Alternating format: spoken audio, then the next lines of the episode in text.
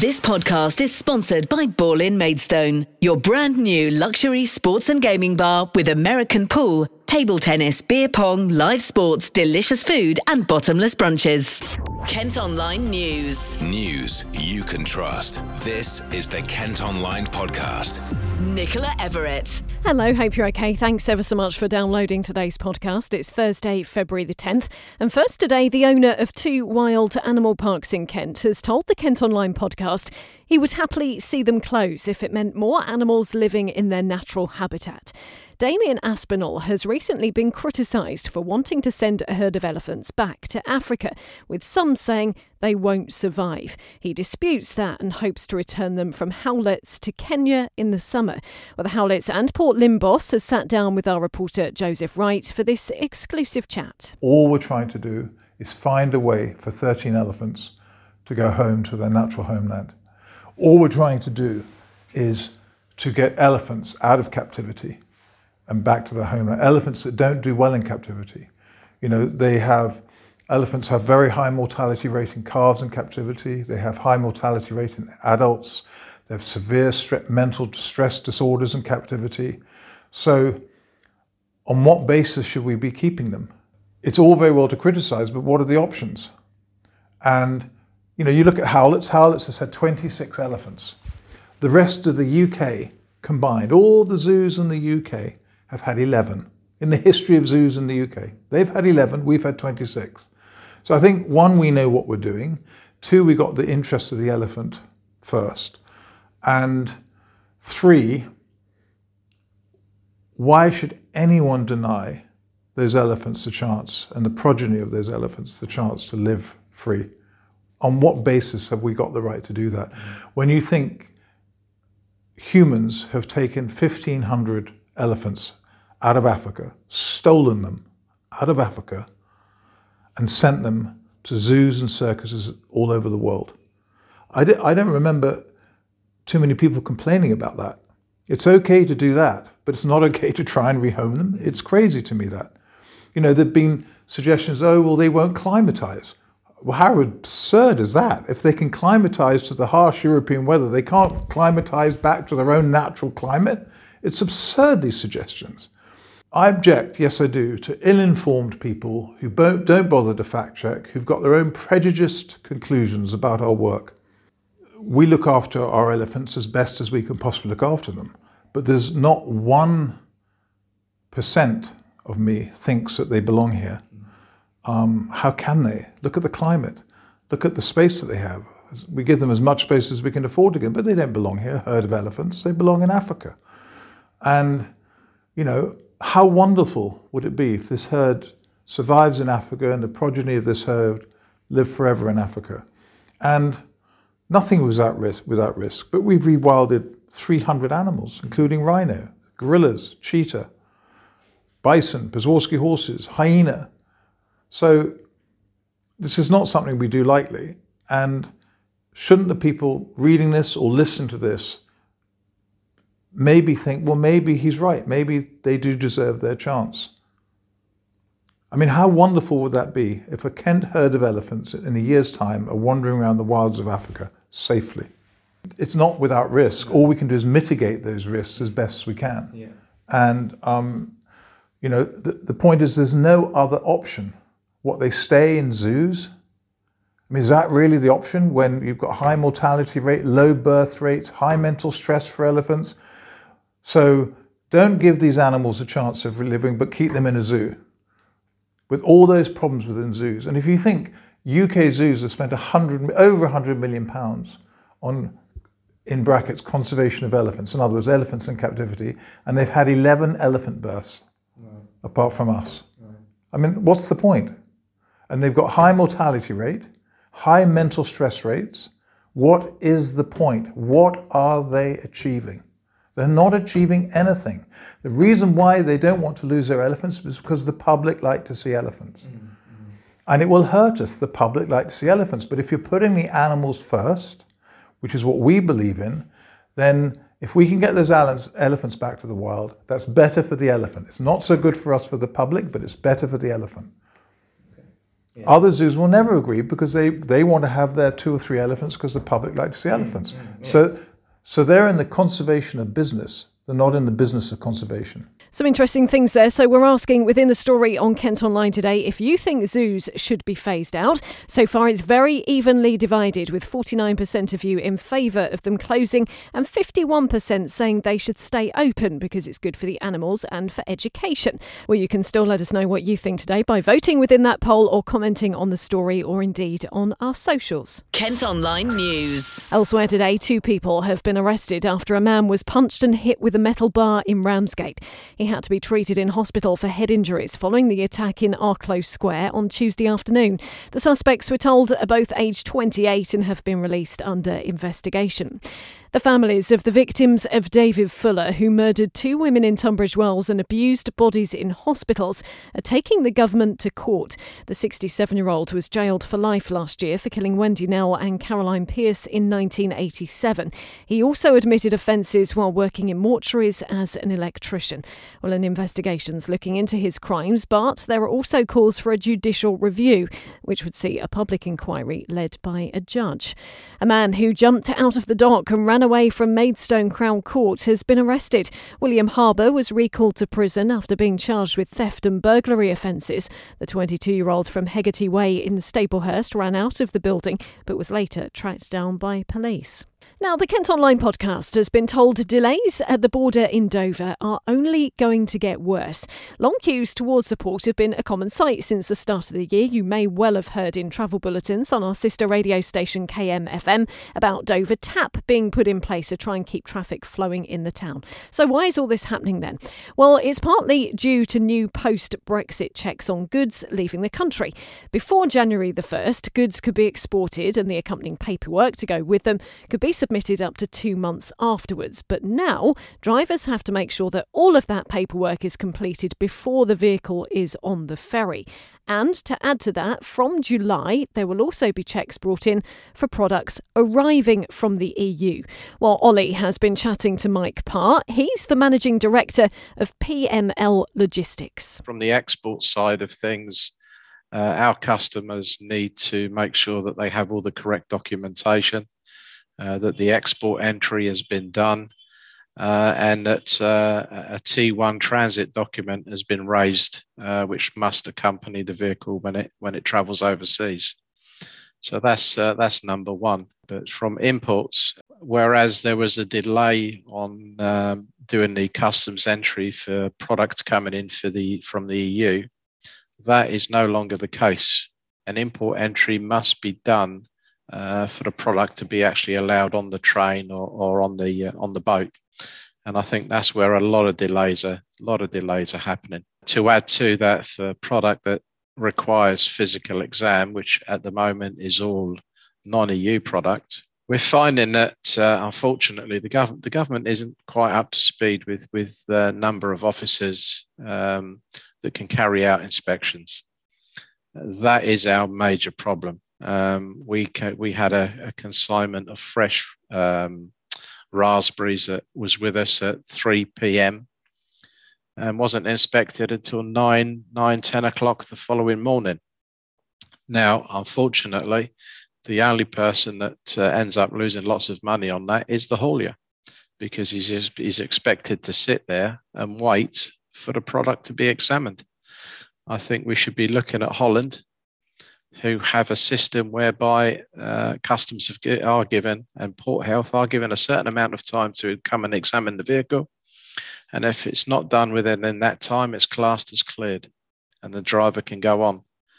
Uh, and I think our, our government should should really be looking at that. It's uh, it's a very good example, or um, train a lot more uh, a lot more staff, which which unfortunately takes time, and we don't we don't have the time so that example you gave there of the raspberries, just so I'm crystal clear. So was that was that coming into the UK or was that leaving? That was, uh, it was uh, Moroccan raspberries coming in coming into the UK.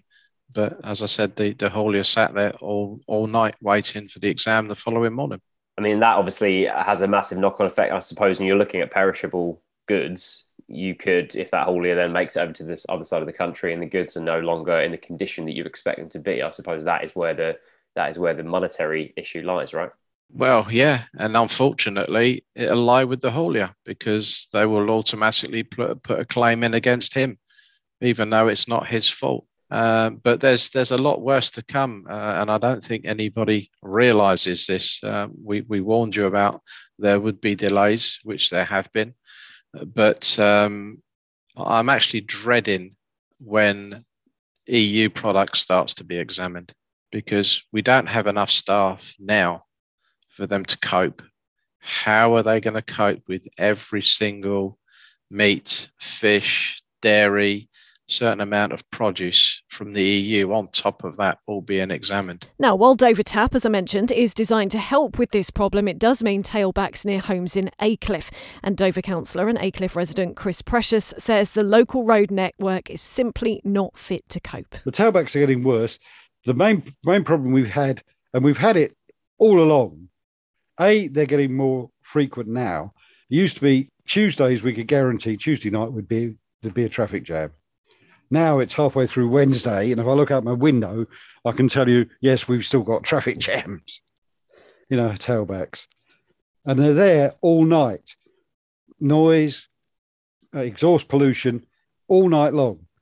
Uh, when they introduce masks, it's almost a blessing for Aycliffe because at least we've got something to protect us against the uh, pollution.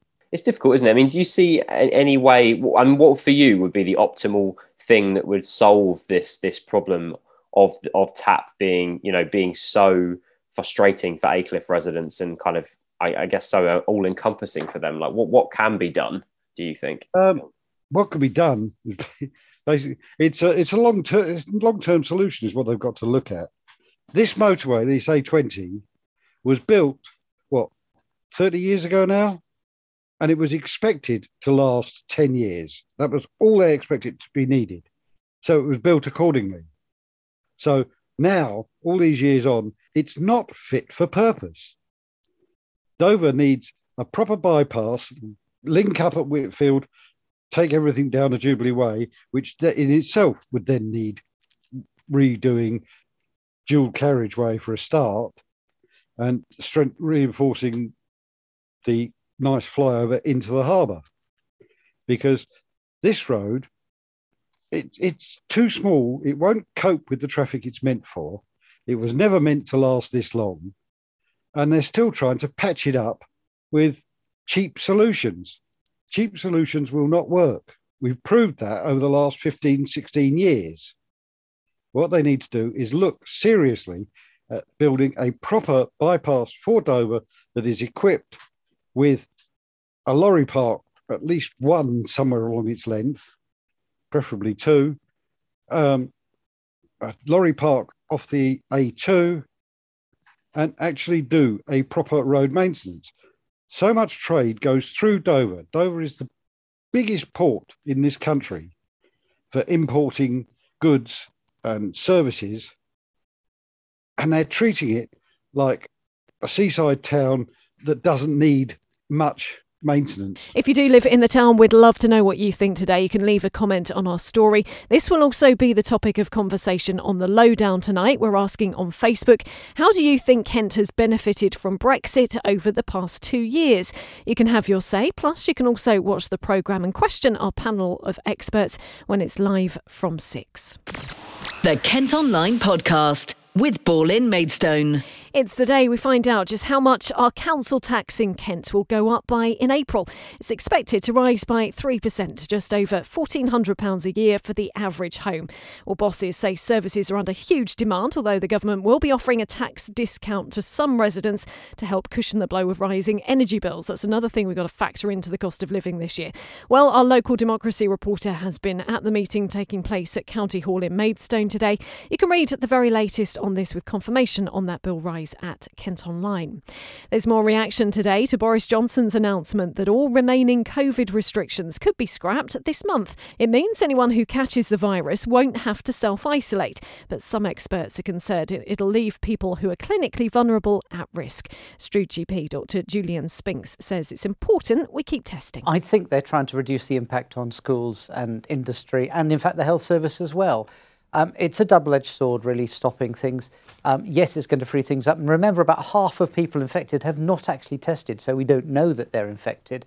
But I don't want them to reduce our ability to track and trace what's happening in the future. So we get another nastier variant. We don't want to go back to square one and start all over again. Absolutely. Well, that's sort of what the first question here from Nicola in Maidstone says. She says, Do you worry that getting rid of self isolation will mean people start treating COVID like a cold and carry on regardless? If there's less reason to lateral flow or PCR test, where will foreknowledge of the next new strain come from and how will we really know what's going on? Well, I'm going to recommend that people treat it like flu. And the fact is, you would not go to work if you're suffering flu. And so, even though you're not being told it's le- it's illegal to go to work, still be thinking very carefully. And the same thing with employers. You shouldn't be forcing people into work when they're ill.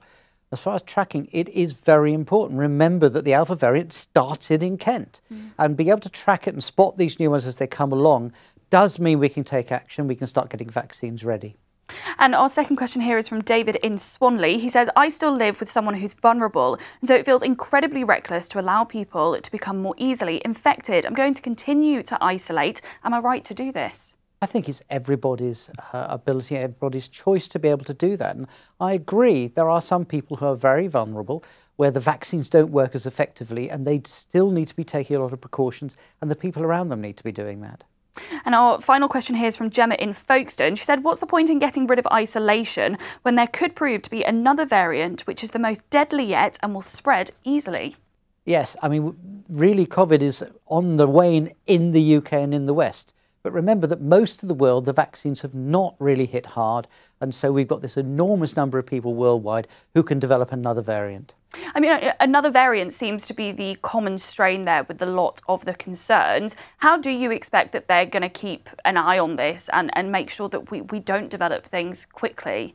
They're obviously going to have to sample some people, particularly people who are admitted to hospital as well.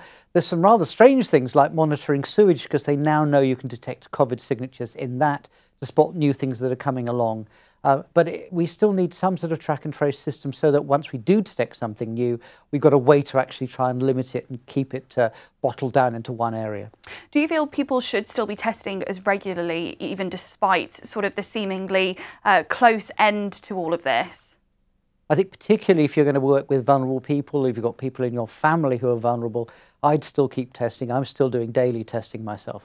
NatWest is set to close another Kent branch this year. The site in Swanley Town Centre will shut for the last time in May after a drop in demand for its services. The local MP there is Laura Trott, and she'll be asking for a meeting with bosses because she's worried the nearest branch would then be in Sidcup and Orpington, and she's worried it's too far to travel. The land in Gravesend, where a popular cycling park which has hosted Olympics and Paralympic stars is based, has been sold at auction. The freehold of the site where Cyclo Park is was bought for £1.2 million, almost three times more than the guide price. It's not known yet if the future of Cyclo Park will be affected. House prices have gone up more in Margate over the last decade than anywhere else outside of London. Figures from Rightmove today show properties in the seaside town have doubled in value since 2012. Dover, Sheerness, Dartford, Broadstairs, and Walderslade are also in the top 10 for house price rises in England. Kent Online reports. The emergency department at a Kent hospital is going to expand in a bid to help deal with demand. The QEQM in Margate will get an urgent treatment centre, new adult majors area, and improved paediatric facilities under plans approved by Thanet Council. You can see images of what it could all look like when it's built on the website. It's feared that more people in Kent could be tempted to turn to loan sharks to help cover the increasing cost of living. We've already mentioned on the podcast today about rising council tax or energy bills, and food prices are also going up too, leaving many families struggling to cope financially. Well, an event is going to be taking place in Maidstone to warn about the dangers of borrowing from people who go on to charge you incredibly high interest rates. I've been speaking to Adam Mayle, who's the chief exec of the Kent Savers Credit Union. I think we all have our preconceptions of what a loan shark would, look like, you know, the, the baseball bat and all that kind of stuff. Well, actually, um, I was speaking to the uh, council's illegal money laundering department um, recently, and they prosecuted GPs. Um, they've prosecuted mothers in the playground, next door neighbours, um, who have uh, charged people huge amounts of interest and, and really got people into financial problem by lending them money illegally. So it's not always the, the, the way you you may you may think it could be. So we're having this this this event where people people can come and ask us questions um, and come and talk to us, come and talk to the, the council, the charity, and us at Kent Savers to, to, to find a better way, or even get advice um, if they've already got themselves into a situation to how to anonymously report that situation. A buzzword or phrase at the minute seems to be cost of living, and I think everyone is concerned as to how much things are going to be costing us in future. Are you worried that more people, because of that, could fall into a trap of of taking yeah. a loan out with someone who's then going to charge them an awful lot of money when they pay it back? I think just coming out of COVID and and now this cost of living um, problems, I think we're going to see a real problem. Um, I think I think it's, it's, even more important that we have events like next week um, to, to get to, to, get the message out there because people can fall into those traps of not just loan sharks but also payday lenders and high interest lending that, that gets you into into more hot water. Um, so yeah, I think um, I think this is a, a, key time for people to know about credit unions. Um, a lot of people just don't know about us. A lot of people just don't know there is credit unions, whether it's us or any other credit union. There's there's lots um, there's lots out there, and there's lots of help before you get into that that bad situation. Could you give us some kind of idea as to perhaps how much someone could end up being told to or asked to pay back if they do take a loan from someone who's a bit unscrupulous and is going to start charging them high interest? Again, going back to the conversation I had with the illegal money lending department who, who deal with the police all the time, they've just prosecuted someone where 50, 50 pounds, they ended up losing their house um, because it just, it, if they're doubling the debt on a weekly basis, or saying I'll lend you this so you can pay back this. It, it just spirals out control, and then then mental health kicks in. So that the person it's it's it's abuse really. Well, it's abuse in many formats because the person gets confused and stressed, and um, everything kicks in. Um, and so suddenly they're, they're under the control of the person that's lending them money, and they, they really don't know why they um, owe so much, but they're under so much pressure that they, they, they take their word for it. I mean, that it, it sounds unbelievable, doesn't it? But for it, it, to escalate like that, I mean, as you say, it you know it, it's just awful for the people who get yeah. caught up in that and i'm sure many yeah, don't know where to um, turn or or who they can even yeah. talk to because there must be that shame element added to it as well and that's and that's what they prey on they prey on the, sh- the shame and the mental health element and you know, all I could say is there's charities out there. There's there's the Stop Loan Stop Loan Sharks charity. There's there's plenty of people that will listen to you. You don't have to give your name in the first instance. You can just find a way to to sort of move forward um, and start start to take those first steps to get out of that situation. The event is happening next week outside shops in the Shepway part of Maidstone. A shoplifter who repeatedly targeted Canterbury supermarkets has been jailed and banned from four stores. Billy Joe Darling admitted stealing mostly alcohol from Asda, Aldi, M&S and Sainsbury's last April. The 30-year-old from Beckett Mews has been locked up for 120 days. Education bosses are looking for land to build a new secondary school for pupils in Herne Bay and Whitstable. Several hundred youngsters are currently forced to travel to Canterbury or Thanet due to a lack of places locally, with the council's also hoping to expand Herne Bay High School to help meet growing demand. The daughter of a Nigerian king who grew up in a palace has set up a charity to help people in Swale.